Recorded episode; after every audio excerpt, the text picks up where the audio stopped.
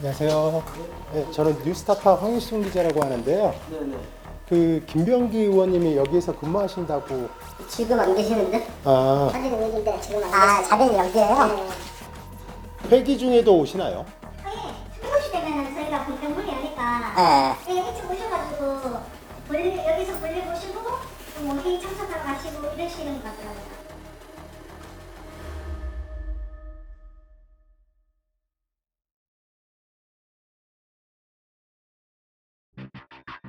투명사회를 위한 정보공개센터는 지난해 11월 지방의원들의 겸직신고 관련 정보공개를 청구했습니다. 지방의회는 의원들이 겸직하고 있는 기관에 직위와 보수, 재직기간 등을 신고받아 이를 공개하도록 돼 있습니다. 영주시의회가 정보공개센터에 제출한 의원들의 겸직신고 자료입니다. 회사명과 직위만 있을 뿐 보수를 얼마나 받는지는 알 수 없습니다. 왜 겸직 신고 자료를 그대로 정보 공개를 하지 않으신 거죠? 제가 일단 이 서식이 같이 딸려와가지고 이 서식만 대체가 몇 문제 알고 있었고 별도 소식이 없잖아요. 근데 아니니까 왜 이렇게 자꾸 다른 말을 하세요? 이처럼 부실한 답변을 받는데 일수로는 13일. 주말과 휴일을 제외하면 꼬박 열흘이 걸렸습니다. 영주시의회가 정보공개법이 명시한 처리 시한의 마지막 날까지 답변을 미뤘기 때문입니다. 의회 사무국의 업무가 과다합니까? 5줄짜리 답변도 10일이나 걸릴 만큼. 그러니까 그 당시에는 업무가 과다했는지 어쩐지 그 사항을 모르기 때문에 제가 답변을 드리기 어렵다고요. 빨리 해줄 수도 있겠지만 통상적으로는 모든 공무원들이 그렇게 생각을 합니다. 기일 안에 이제 해주면 이제 된다고 이렇게 생각을 합니다. 그게 올바른 근무 태도는 아닌 것 같죠. 국민에게 봉사를 하는. 뉴스타파가 입수한 김병기 영주시의원의 겸직 신고서입니다. 고려아스콘의 직원으로 근무하면서 매달 250만 원의 보수를 받는 것으로 나옵니다. 의원님이 직원으로 계신다라고 돼 있어서 어떤 건인지 좀 여쭤보려고 연락을 드렸어요. 직원은 우리 의회 강령에도 그 임원이 아니고 직원들은 관계 없잖아요.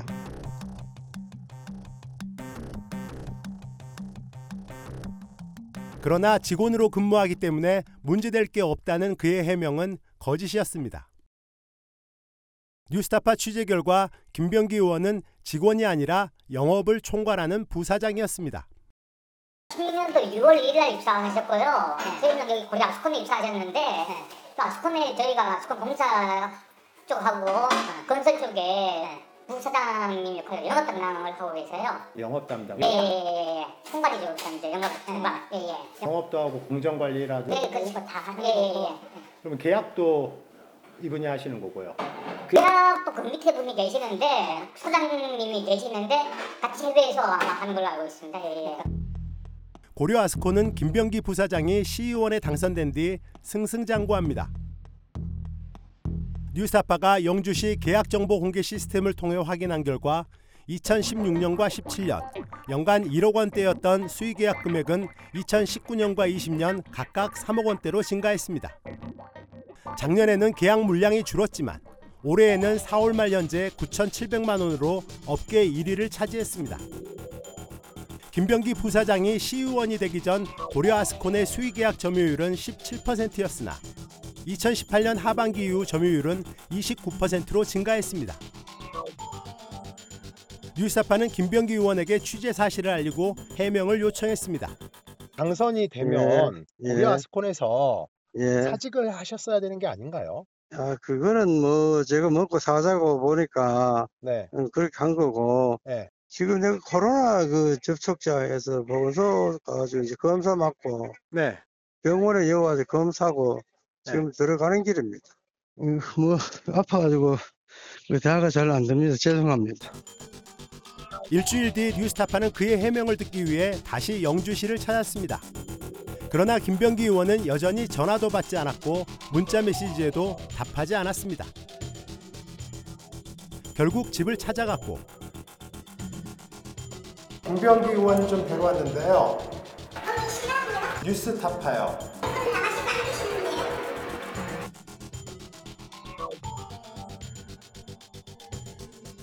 자정을 훌쩍 넘은 시간까지 그를 기다렸지만 만날 수 없었습니다.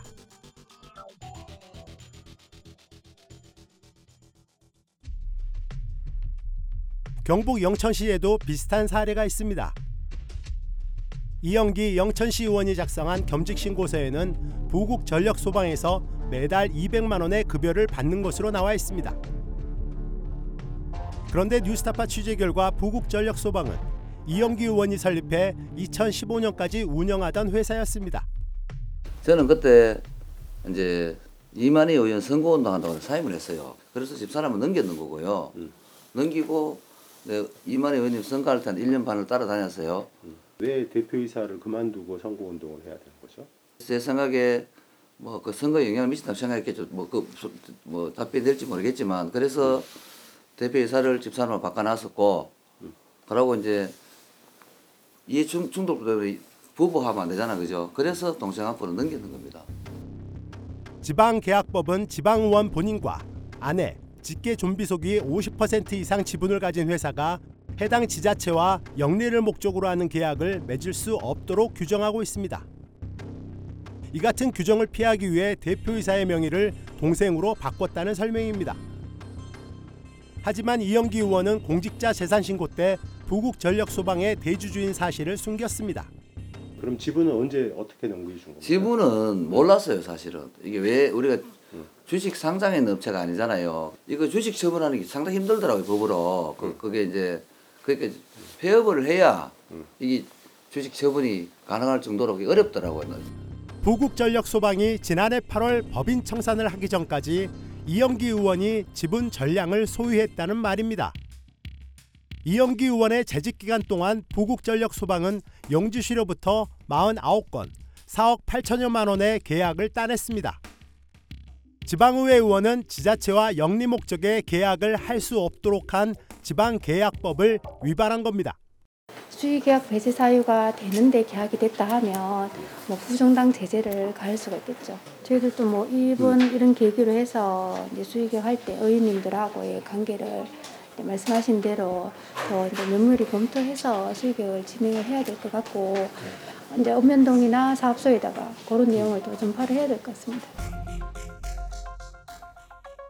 자신이 회사를 소유한 사실을 숨기고 지자체로부터 수의계약을 따내 이권을 챙기거나 아예 지자체와 계약을 총괄하는 부사장으로 근무하는 의원. 지방자치제도가 도입된 지 30년 가까이 됐지만 아직도 지방의원들의 이런 행태는 계속되고 있습니다. 뉴스타파 황일수입니다.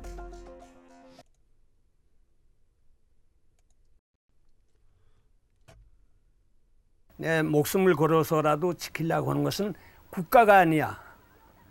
분명히 소위 애국 이런 것이 아니야. 진실이야.